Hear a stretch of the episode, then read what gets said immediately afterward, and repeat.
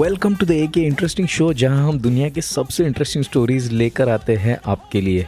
और ये है एके इंटरेस्टिंग मिनीज, यानी कि bite size episodes packed with mind blowing and super interesting stuff. मैं हूं आपका होस्ट साइमन द स्नाइपर, और बिना देर किए जल्दी से शुरू करते हैं आज का ये एपिसोड। तो जैसे कि हमने पिछले एपिसोड में बात की थी, दुनिया के सबसे बुजुर्ग या ओल्डेस्ट एनिमल्स, बर्ड्स, ट्रीज और पॉसिबली इमॉर्टेलिटी के बारे में, तो उसी सब्जेक्ट को आज हम कंटिन्यू करने वाले। पिछले एपिसोड में वैसे हमने कवर किया था जॉनथन द जायंट टॉर्टोइस के बारे में, जो एक सौ नब्बे साल से इस धरती के ऊपर जिंदा है, और मेथ्यूसेला के बारे में।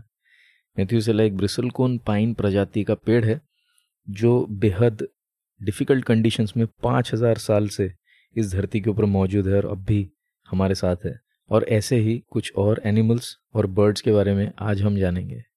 तो चलिए जल्दी से शुरू करते हैं आज का episode.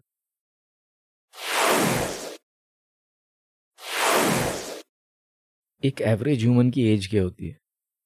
I mean average average human नहीं, ह्यूमंस की एवरेज एज क्या होनी चाहिए ये मैं कह रहा हूँ। एवरेज ह्यूमन क्या होता है यार, मतलब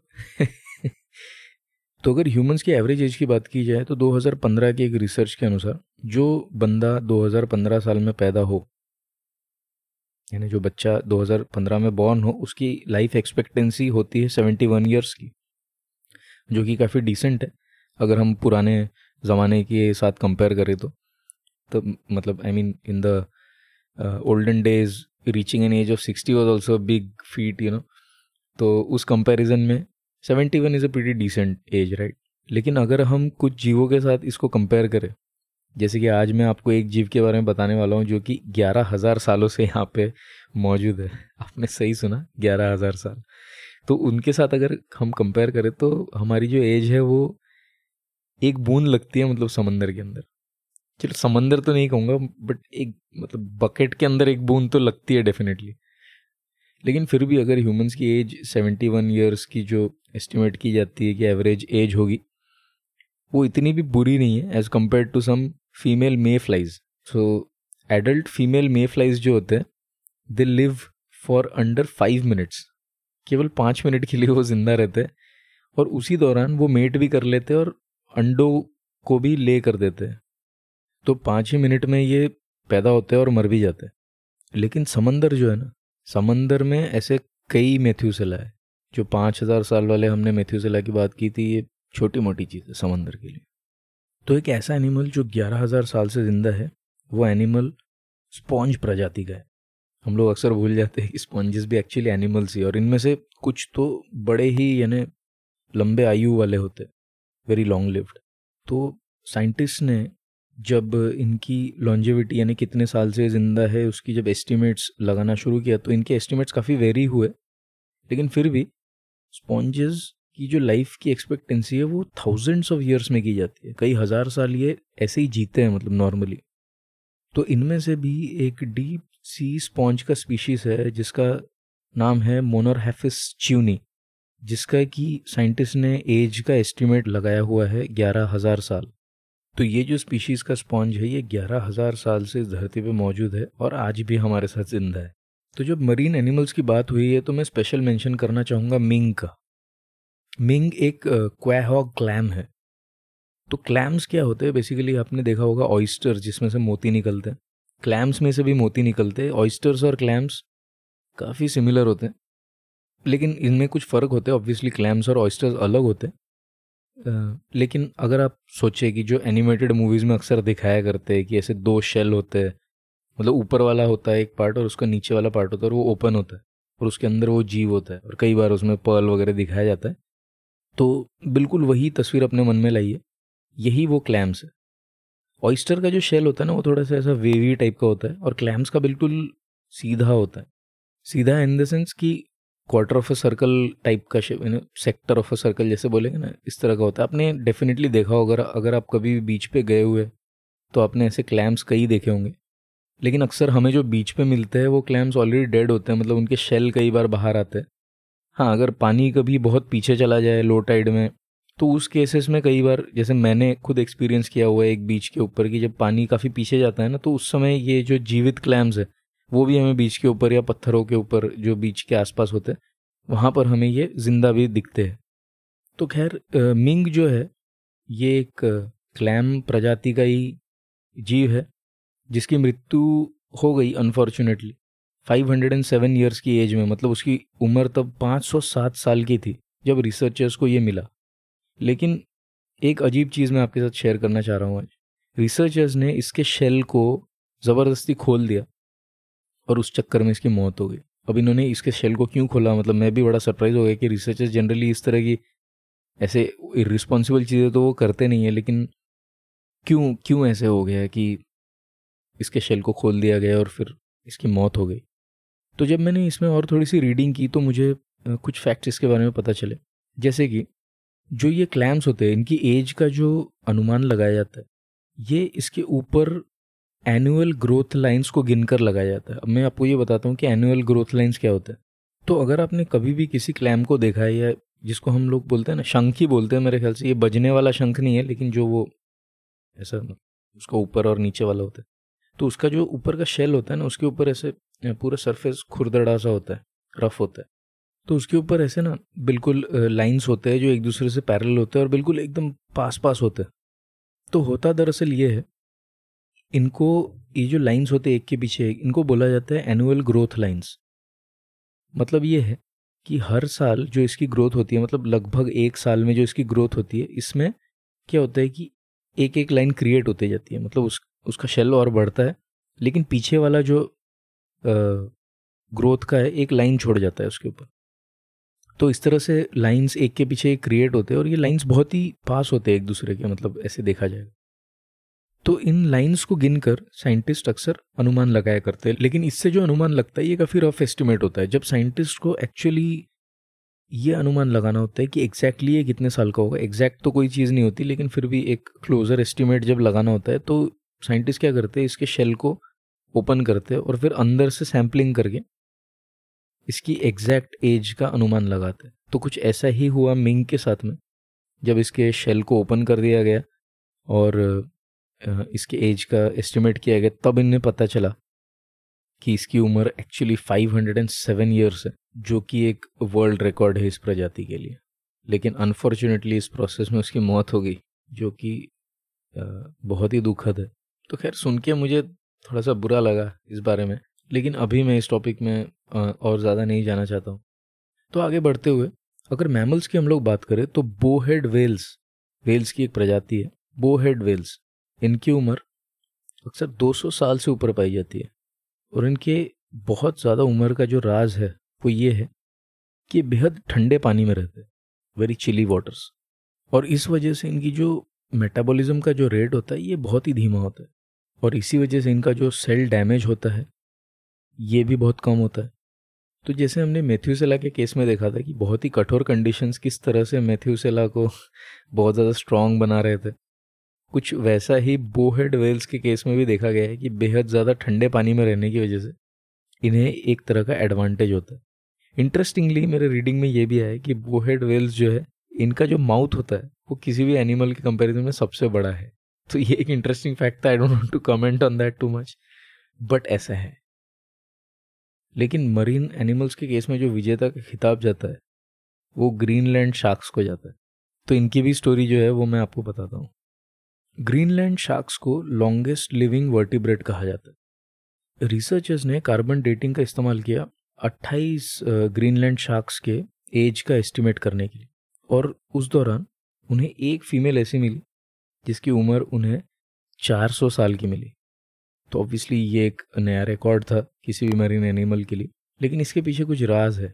जैसे कि शार्क्स प्रति वर्ष केवल एक सेंटीमीटर ग्रो करते, एक साल में केवल एक सेंटीमीटर इनकी जो है जो लेंथ है वो बढ़ती है, और इनकी सेक्सुअल मैच्योरिटी जो होती है वो लगभग डेढ़ सौ साल की उम्र में आती है। मतलब डेढ़ सौ साल की उम्र में एक ग्रीनलैंड शार्क जो है वो प्रजनन की क्षमता को पाता है। मतलब अगर आप ह्यूमंस के साथ कंपेयर करें तो humans reach a sexual maturity at the age of let's say what sixteen eighteen और लेट्स से ट्वेंटी और something, but these sharks they reach a sexual maturity at the age of one fifty. और इनके ऊपर एक article science journal में publish किया गया था। Science is obviously one of the most well known journals across और इसमें इनके ऊपर यानी कि ग्रीनलैंड शार्क्स के ऊपर एक आर्टिकल पब्लिश किया गया था जिसमें ये मेंशन किया गया था कि पिछला जो रिकॉर्ड था बोहेड व्हेल का दो सौ ग्यारह इयर्स का वो ग्रीनलैंड शार्क्स ने तोड़ा हुआ है। और इसी आर्टिकल को जब मैंने थोड़ा सा स्टडी किया ना तब मुझे बड़ी इंटरेस्टिंग चीज़ पता चली। ये लोग शार्क्स के एज को पता कैसे करते। तो क्लैम्स के केस में जैसा था कि एनुअल ग्रोथ लाइन्स हुआ करती थी, शार्क्स के केस में भी ग्रोथ बैंड्स होते हैं इनके फिन्स के ऊपर। तो इन्हें गिनकर साइंटिस्ट जो है अनुमान लगाते हैं कि इसकी उम्र कितनी होगी। लेकिन ग्रीनलैंड शार्क्स के केस में बेसिकली इनका जो वर्टिब्रा होता है ये इतना सॉफ्ट होता है, इनके जो एंटायर स्केलेटल मास होता है ना ये बड़ा ही सॉफ्ट होता है, तो इनके केस में इस तरह की ग्रोथ लाइंस वगैरह क्रिएट नहीं होती।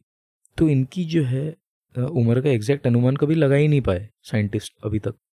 लेकिन बाद में साइंटिस्ट को ये पता चला कि ग्रीनलैंड शार्क्स की आँखों में एक तरह के प्रोटीन्स होते जो बर्थ के पहले तैयार होते और वो उम्र के साथ डिग्रेड नहीं होते।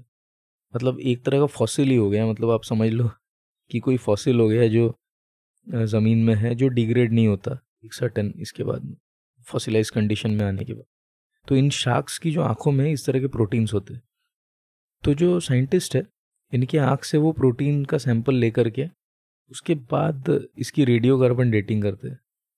तो ये जो अट्ठाईस ग्रीनलैंड शार्क्स थे इनका सैंपल लिए, उनकी आँखों से ये सैंपल लिया गया था और उन सैंपल्स के बेसिस पर इनका रेडियो कार्बन डेटिंग किया गया और इनकी एज का एस्टिमेट लगाया गया। लेकिन जैसे कि हम जानते हैं कि रेडियो कार्बन डेटिंग कोई एग्जैक्ट एज नहीं देती है, एक रेंज देती है। तो वैसे ही इन ग्रीनलैंड शार्क्स जो है इन इसमें से जो सबसे ओल्डेस्ट थी उसका एज का एस्टिमेट लगाया गया दो सौ बहत्तर years to somewhere around five hundred to six hundred years. लेकिन फिर भी अगर हम मतलब इस एस्टिमेट का लोअर भी पकड़े अगर दो सौ बहत्तर, फिर भी ये पिछले रिकॉर्ड को जो कि बोहेड व्हेल का रिकॉर्ड था उसे इजीली बीट करता है, which makes it the oldest living mammal on the planet in the ocean.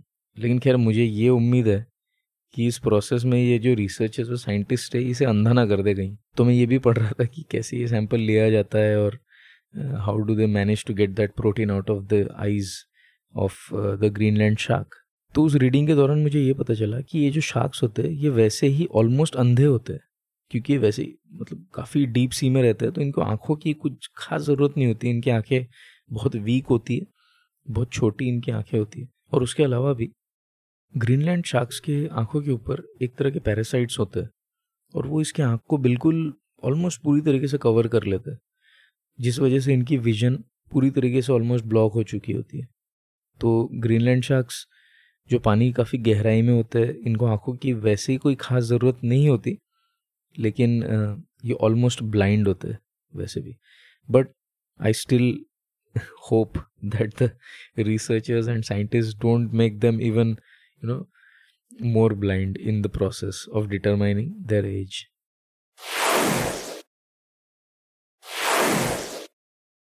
Wisdom या फिर Z triple three is a wild female Laysan albatross.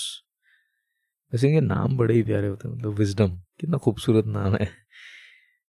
तो ये जो बर्ड है विजडम ये एक एल्बेट्रॉस है। जैसे कि आप जानते हैं कि albatross are birds who are known to fly long distances over sea and land both. तो विजडम जो है वो world's oldest confirmed wild bird है जो कि ओल्डेस्ट बैंडेड बर्ड भी है दुनिया में। अब बैंडेड बर्ड जब मैं कह रहा हूँ तो बैंडेड का मतलब क्या होता है, what is banded?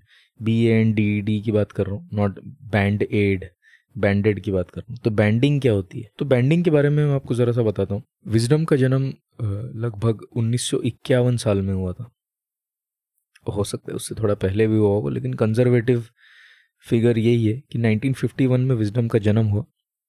Nineteen fifty six में उसे साइंटिस्ट ने टैग कर दिया as number Z triple three. अब टैगिंग का मतलब क्या होता है कि उनके ऊपर एक टैग अटैच कर दिया जाता है जो कि या तो उसके पैर के ऊपर होता है, जनरली पैर के ऊपर ही होता है, छोटा सा टैग होता है जिसके बेसिस पे कि साइंटिस्ट उसे ट्रैक कर पाते हैं। और इसकी टैगिंग की गई थी Midway Atoll National wild life refuge में। तो जैसे कि मैंने आपको बताया कि जिस समय इसकी टैगिंग की गई थी या जो इसी को बैंडिंग कहते हैं बेसिकली। ये जो बैंडिंग या यू नो टैगिंग है, ये इसकी नाइनटीन फिफ्टी सिक्स में की गई थी और उसकी उम्र उस समय पाँच साल की रखी गई थी। अब मैं आपको बताता हूँ कि ये मैं क्यों कह रहा था कि इसकी उम्र एक्चुअली उस समय पाँच साल से ज़्यादा भी हो सकती थी, क्योंकि एल्बेट्रॉस जो होते हैं वो सेक्शुअल मैच्योरिटी अचीव करते हैं फाइव टू सेवन ईयर्स के बीच में। तो जिस समय विजडम की टैगिंग की गई थी उस समय wisdom was already sexually mature, तो उसकी उम्र जो है कंजर्वेटिवली फाइव ईयर्स डिटरमाइन की गई थी। हो सकता है कि वो सेवन हो, एट हो, वी डोंट नो। और इनकी जो टैगिंग की गई थी वो चैंडलर रॉबिन्स ने की थी, जो कि एक सीनियर साइंटिस्ट है यूएस जियोलॉजिकल सर्वे के, यूएसजीएस भी कहा जाता है उसे। अक्सर पंछियों के जो बैंडिंग की जाती है इनकी पॉपुलेशंस को डिटरमाइन करने के लिए की जाती है, मतलब पॉपुलेशन कितनी है उसे मॉनिटर करते हैं और ये कितने साल जीते हैं, इनका बिहेवियर क्या है, इनकी माइग्रेशन पैटर्न्स क्या है, ये सब चीज़ों को स्टडी करने के लिए बेसिकली ये बैंडिंग की जाती है। So as per record, Wisdom has flown over forty-eight lakh kilometers since nineteen fifty-six. forty-eight lakh kilometers. एक जो गाड़ी होती है ना एवरेज वो ढाई लाख तीन लाख चलो मैक्सिमम कोई खींच ले साढ़े तीन लाख चार लाख किलोमीटर में ख़त्म हो जाती है गाड़ी, कुछ नहीं बचता उसमें। Compare that to the distance that Wisdom has flown.